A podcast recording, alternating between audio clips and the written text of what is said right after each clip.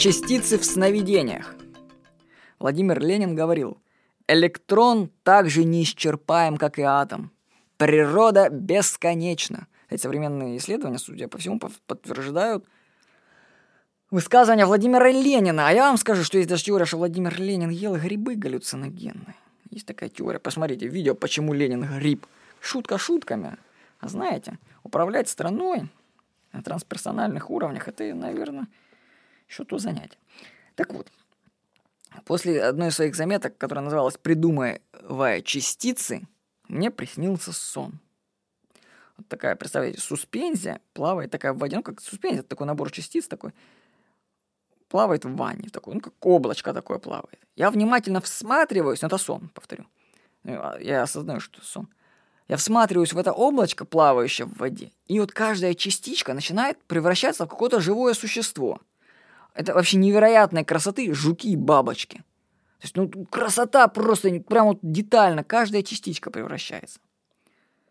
Я зову посмотреть жену, говорю, Дарина, иди посмотри, как тут классно, как, смотри, как это. Она подходит, я так отвожу взгляд от этой суспензии, возвращаюсь, а там обратно уже все, опять эта суспензия плавает, никаких жучков и паучков нету.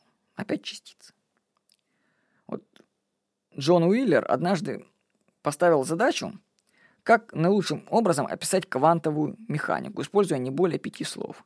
И один из лучших ответов был «Не смотришь волны, смотришь частицы». Это вообще краткое изложение, между прочим, квантовой механики. Это отрывок из книги «Частица на краю Вселенной» Шона Кэрролла. Я вам рекомендую эту книгу почитать. Так вот, в квантовой механике зависит все от наблюдателя. И вот мне подумалось в этом сне, что если частицы, они как бы и частицы, а если на них посмотреть, то они, может быть, и разворачиваются в живых существ. То есть, как бы в сознании как это все играют. То есть, ну, вообще не все так просто в нашем мире.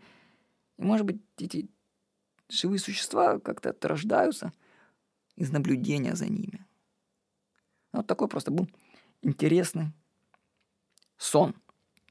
С вами был Владимир Никонов.